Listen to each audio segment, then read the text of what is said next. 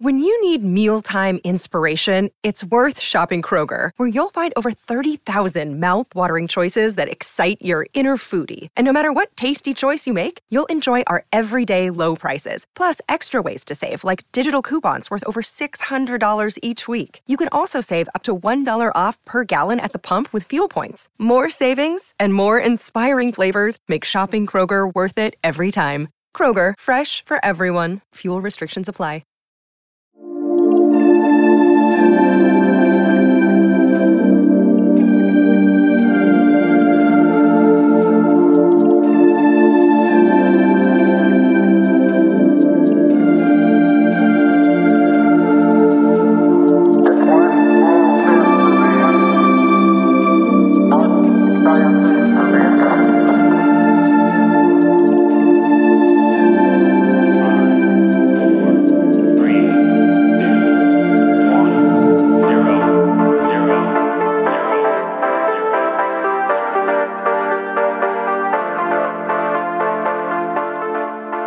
Hello, listeners, and welcome to Ohio Mysteries. We will get to our story in a moment, but first, let's talk about music. We have featured a lot of Ohio based artists like Victor Samalot, Molly Morgan, Whiskey Pilot, and many, many more. If you go to OhioMysteries.com and select featured music from the drop down menu, you can find all of these very talented artists. If you are an artist from Ohio or know someone who is, and you would like to feature your music on our podcast, Send us an email at feedback at ohiomysteries.com. Now, let's throw another log on the fire, campers. It's time to dig up a new mystery.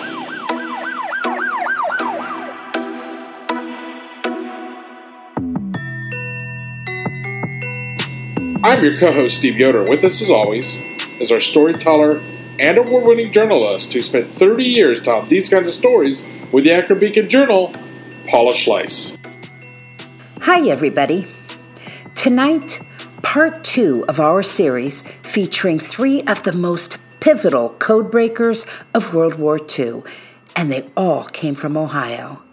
Last time, we introduced you to Joe Desch, a civilian working for Dayton's National Cash Register Company, and how he built a system capable of decoding Germany's Enigma cipher machine. He saved tens of thousands of soldiers and sailors from watery graves in the Atlantic, and yet suffered a nervous breakdown from knowing that in doing so, it ended the lives of others. Incredibly, Dayton also produced the chief codebreaker responsible for taking on the Japanese in the Pacific. He was also named Joe, a naval captain and arguably the man most responsible for America's historic victory in the Battle of Midway, a conflict from which the Imperial Navy never fully recovered.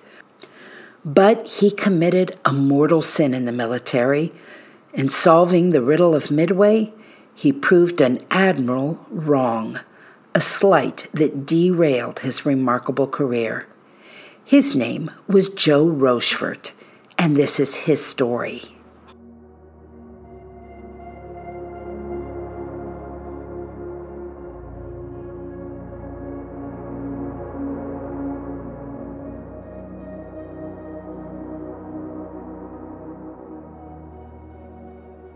Joseph John Rochefort was born in the year 1900 to Frank and Ellen Rochefort.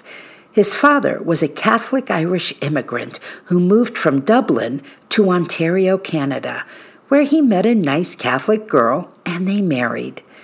They would end up with a big family, seven children in all.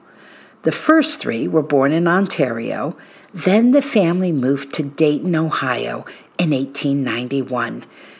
Dayton was an industrial city of 61,000 people back then, fueled by textile mills, a tobacco factory, and many small manufacturers. Frank Rochefort landed a job running a saloon downtown while his family lived above it. Later, he took a job as a department store salesman, bought himself a house, a modest place on South Bainbridge Street where Frank and Ellen welcomed three more children, including Joseph John. Joe and his younger siblings attended St. Joseph Parish School, walking each day across the railroad tracks and through the open fields to reach it. But Joe wasn't much interested in a parochial education. What really inspired him was just a few miles from their home the workshops of Orville and Wilbur Wright. When Joe was three years old, the Wright brothers flew their plane at Kitty Hawk, North Carolina, and became instant celebrities. Joe was hooked. He began dreaming of being a pilot himself. He held on to that dream, even as Frank and Ellen decided to move their family to Los Angeles when he was 12. Funny enough, his parents were not happy with this passion of his they imagined him becoming a priest of all things, which is kind of laughable once you come to know the witty, cigar smoking, and blunt talking man he will grow to be. In 1917, the United States joined World War I, declaring war on Germany. Joe longed to help America win the war, imagined himself a flying ace. His brother Frank had already enlisted.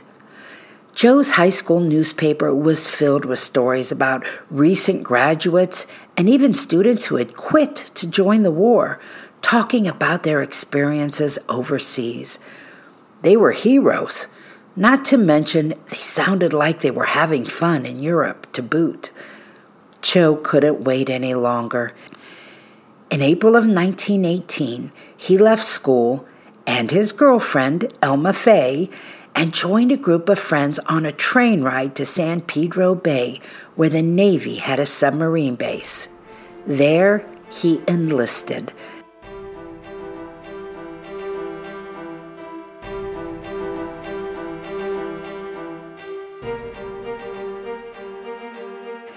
The military rarely questioned birth dates of young men who wanted to fight for their country, and so nobody knew that the year Joe put on his application was wrong. He was three weeks shy of his 18th birthday, so he simply changed the year to 1899. Nine days later, Joe was called up. He reported for duty four weeks before he would have received his high school diploma. But, as it were, the war was turning against Germany, and it looked like World War I was winding down. The Navy didn't need new aviators. The Navy did need engineers to run its ships, and Joe could learn. So he began his military with a rating far from what he'd expected electrician third class. He wasn't going to be content with that. A few months later, he applied to the U.S. Navy's Stevens Institute of Technology in New Jersey. When his fake age wasn't enough to meet the minimum age requirement of 21, he moved the bar once again, and for the rest of his military career, records would reflect a birth year of 1898. Upon graduation from Stevens, he was commissioned an ensign, an almost unheard of leap in rank. Commissioned rank in the Navy was nearly exclusively for graduates of the Naval Academy at Annapolis in Maryland. Being the rare exception, Joe Rochefort was called a Mustang. That was a slang term used for non Annapolis officers. Joe's first deployment came aboard the oil tanker USS Cuyama as a junior officer, and he spent the next seven years on it in various roles. It was during this time that he got his old high school sweetheart to marry him after all. He and Elma Fay soon added a son to their family, Joe Jr. The next life changing moment for Rochefort came in 1925 a commanding officer noted how Joe had a knack for solving crossword puzzles and that he was uncannily good at contract bridge, a card game that he played with fellow officers all the time. The commander thought maybe there was a better place for that kind of brain power. And in 1925 he recommended Joe for assignment to the Navy's Code and Signal Section, a newly created cryptanalytic organization. It was called OP20G. I'm going to be using that a lot, so remember OP20G. Joe was made assistant to the unit's chief, Lawrence Safford.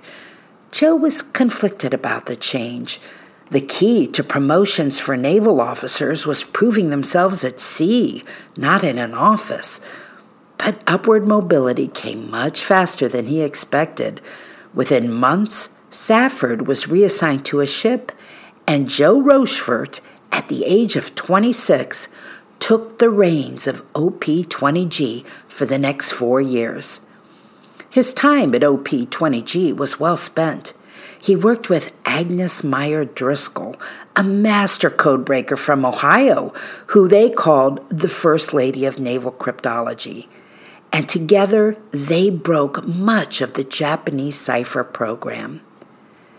In 1929, Rochefort got a new assignment. He was sent with his family to Japan to study the language and the culture. He spent three years immersed in life in Tokyo.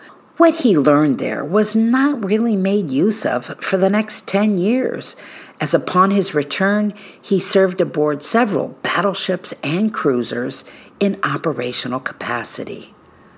But his day was going to come.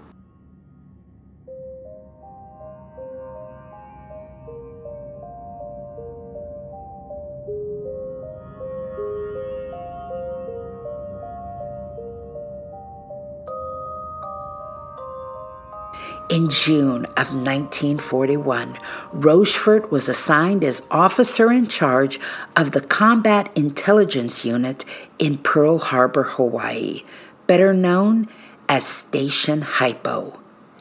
At this point, the United States had three code breaking units. So you had OP 20G, which was the headquarters in Washington, and two smaller stations, including Station Hypo in Hawaii and Station Cast in the Philippines, both of whom reported to OP 20G. The reasons for moving Rochefort to Station Hypo were obvious. The U.S. wasn't involved in World War II yet, but we certainly knew Japan was an increasing threat, and Rochefort had all the touchstones. He was an expert Japanese linguist, an experienced intelligence analyst, and he helped write the book on the Red Code, the secret to the Japanese cipher program. And that's where Rochefort found himself, in Pearl Harbor, when the Japanese made their devastating surprise raid on the U.S. fleet there, causing America to enter World War II. After the attack on Pearl Harbor, Joe and his staff of fewer than 20 cryptanalysts and linguists had one goal track the Imperial Japanese Navy, or, in the words of Joe's personal mantra, tell the fleet commanders today what the enemy is doing tomorrow. And it wasn't just a job, it was personal for them. There was more than enough guilt to go around for their failure to predict the attack on Pearl Harbor, fueling them to work around the clock. Station Hypo was basically a bunker, a small basement in the bottom of a nondescript building accessed by a narrow, dirty staircase. But there, Rochefort inspired his people. He was present all hours of the day, even had a sleeping cot brought into his office for those 20 hour shifts that he put in. They liked his personality. He was colorful. He started wearing a maroon smoking jacket. Some stories called it a bathrobe, and he was often in slippers. He smoked cigars and had a quick wit that endeared him to his men. But those same qualities irked many of his supervisors, some of who still didn't understand how a high school dropout who didn't attend the Naval Academy, indeed had no college background at all, was now an officer in charge of intelligence in the Pacific. It probably didn't help that Rochefort himself didn't much care for the chain of command.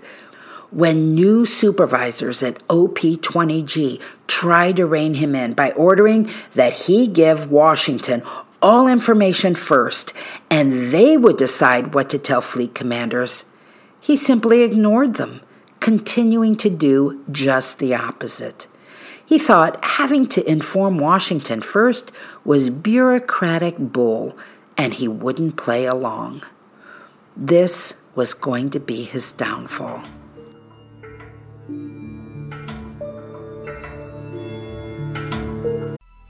Coming up on 5 Minute News, I'm Anthony Davis.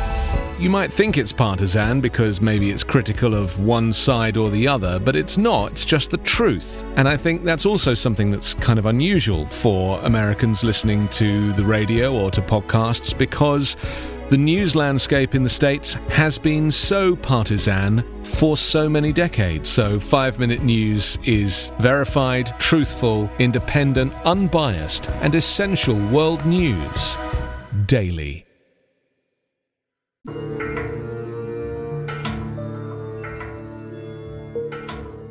In May of 1942, OP 20G, Station Hypo, and Station Cast all picked up and deciphered a series of messages that Japan had been sending to its fleet.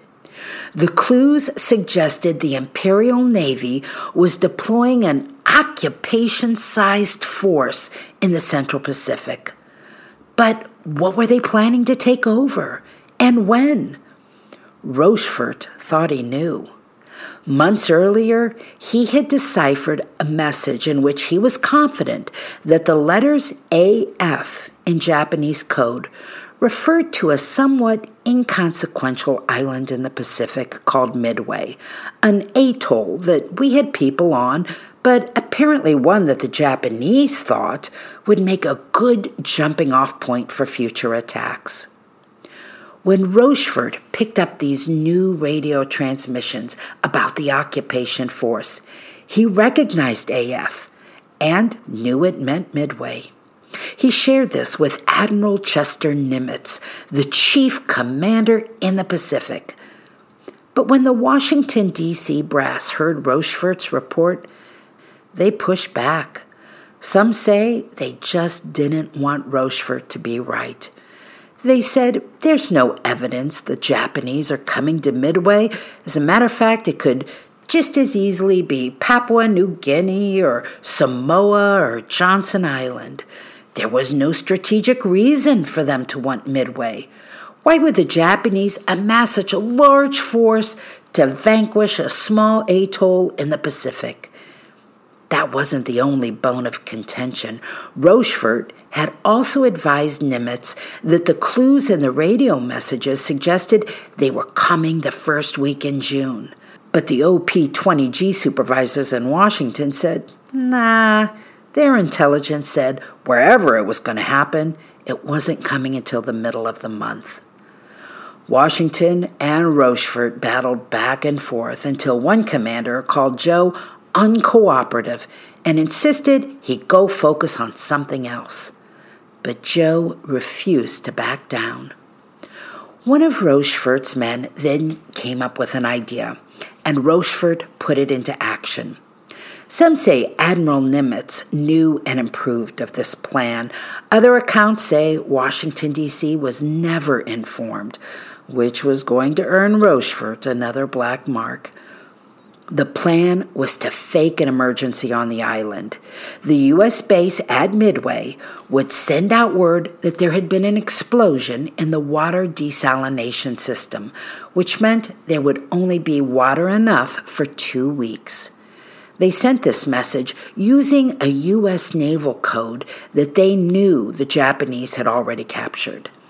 They figured if the Japanese were coming to take over Midway and they learned there wasn't enough water, they would need to communicate by radio the need for a new water system to support themselves. Sure enough, the Japanese took the bait. Within hours, they were passing coded messages saying AF, that code that meant Midway, was short on water and to load additional water desalination equipment onto the ships. With that proof in hand, Nimitz agreed with Rochefort on what the target was. Washington, D.C., however, the guy in charge there, by the way, was Admiral Ernest King, who was one of the big shots who absolutely did not like Rochefort, finally agreed on Midway, but continued to side with other codebreakers who said it was coming mid June. So Joe and Station Hypo went back to work. They made an all out effort to unravel more of the Japanese cipher. They had been decrypting and analyzing up to 140 Japanese radio messages every day, looking for clues. They increased that to a thousand messages a day, and nobody was sleeping. And soon they uncovered an intercepted communication with orders for two destroyer groups escorting the invasion transports to be at the rendezvous on June 4 or 5. It was finally enough to convince the one man who had the final say, Admiral Nimitz. This revelation was a brilliant advantage. Not only could the U.S. now be in a position to defend Midway, they could go on the offensive, surprise the Japanese armada before they even got there. And they did just that.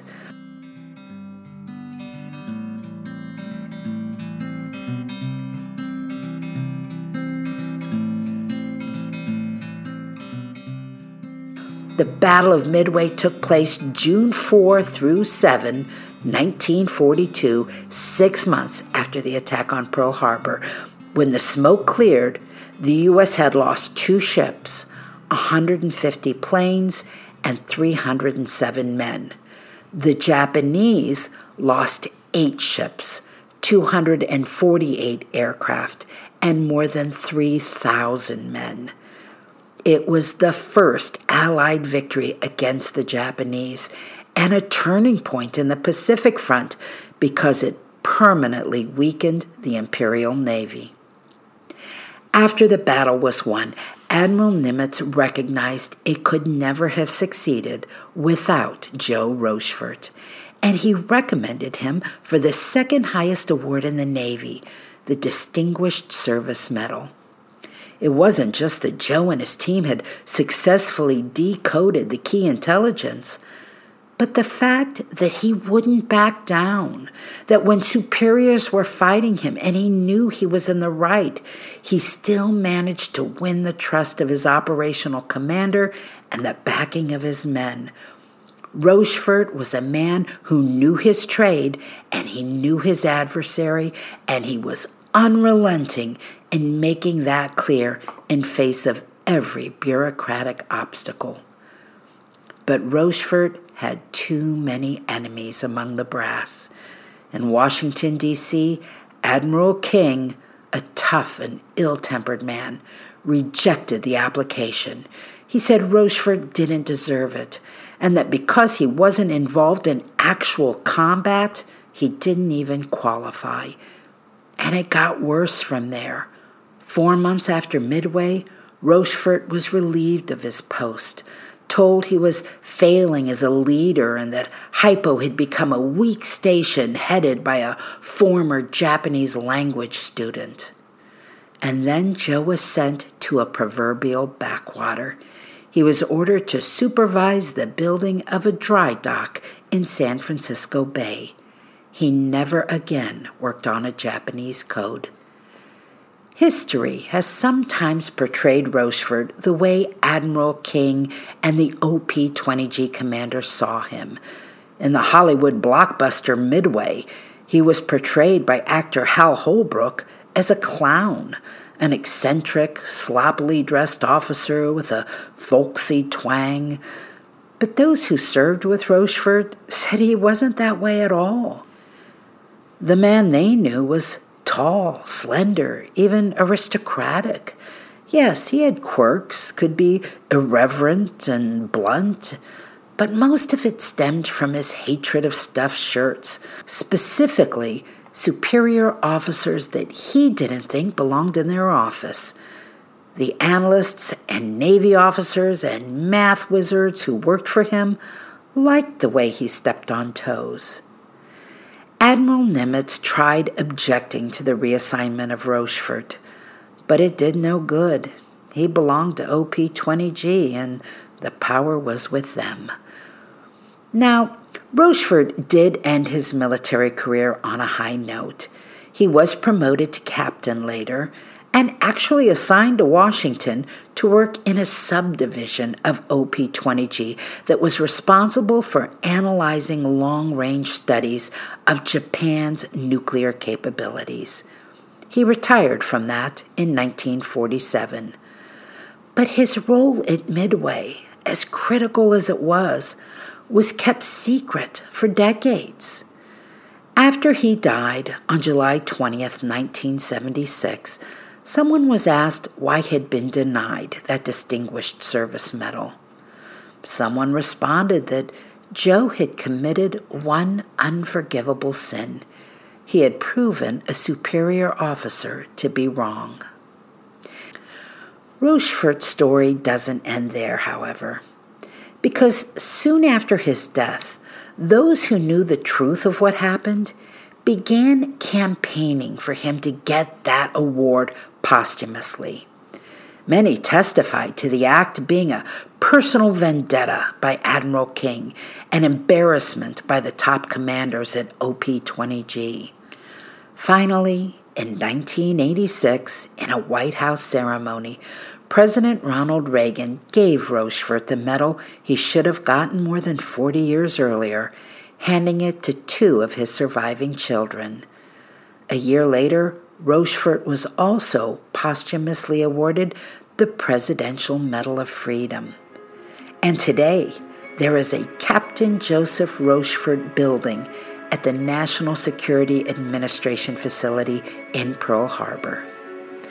Now, credit to much of the research in this story is owed to author Elliot Carlson, who wrote the book Joe Rochefort's War The Odyssey of the Codebreaker Who Outwitted Yamamoto at Midway. I told you at the start of this episode that we had three famous codebreakers to tell you about. Seriously, I've got to wonder how much longer World War II might have lasted, how many more lives would have been lost if it weren't for Ohio's sons and daughters. And I say daughters because the third codebreaker in this series is that Agnes Meyer Driscoll, a woman who came to be known as Madam X. Come join us next time for her story. That's it for tonight, listeners. For photos, news clippings, and more on this and every episode, hop on over to OhioMysteries.com. Also, for more shows like ours, head on over to KillerPodcasts.com. We are a proud member of the Evergreen Podcast Network.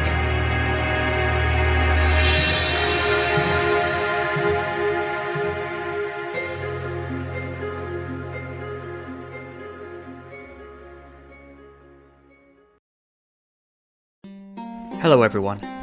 My name is Tom Kearns, and I host the Anglo Saxon England podcast, where I cover the history and culture of England from the departure of the Romans in the 5th century to the Norman conquest in 1066. So far, we've surveyed the collapse of Roman rule in Britain, the migration of the Anglo Saxons, and the history of Northumbria from its beginnings in the mists of legend to its destruction at the hands of Viking raiders in the 9th century. I hope you'll come and give it a go.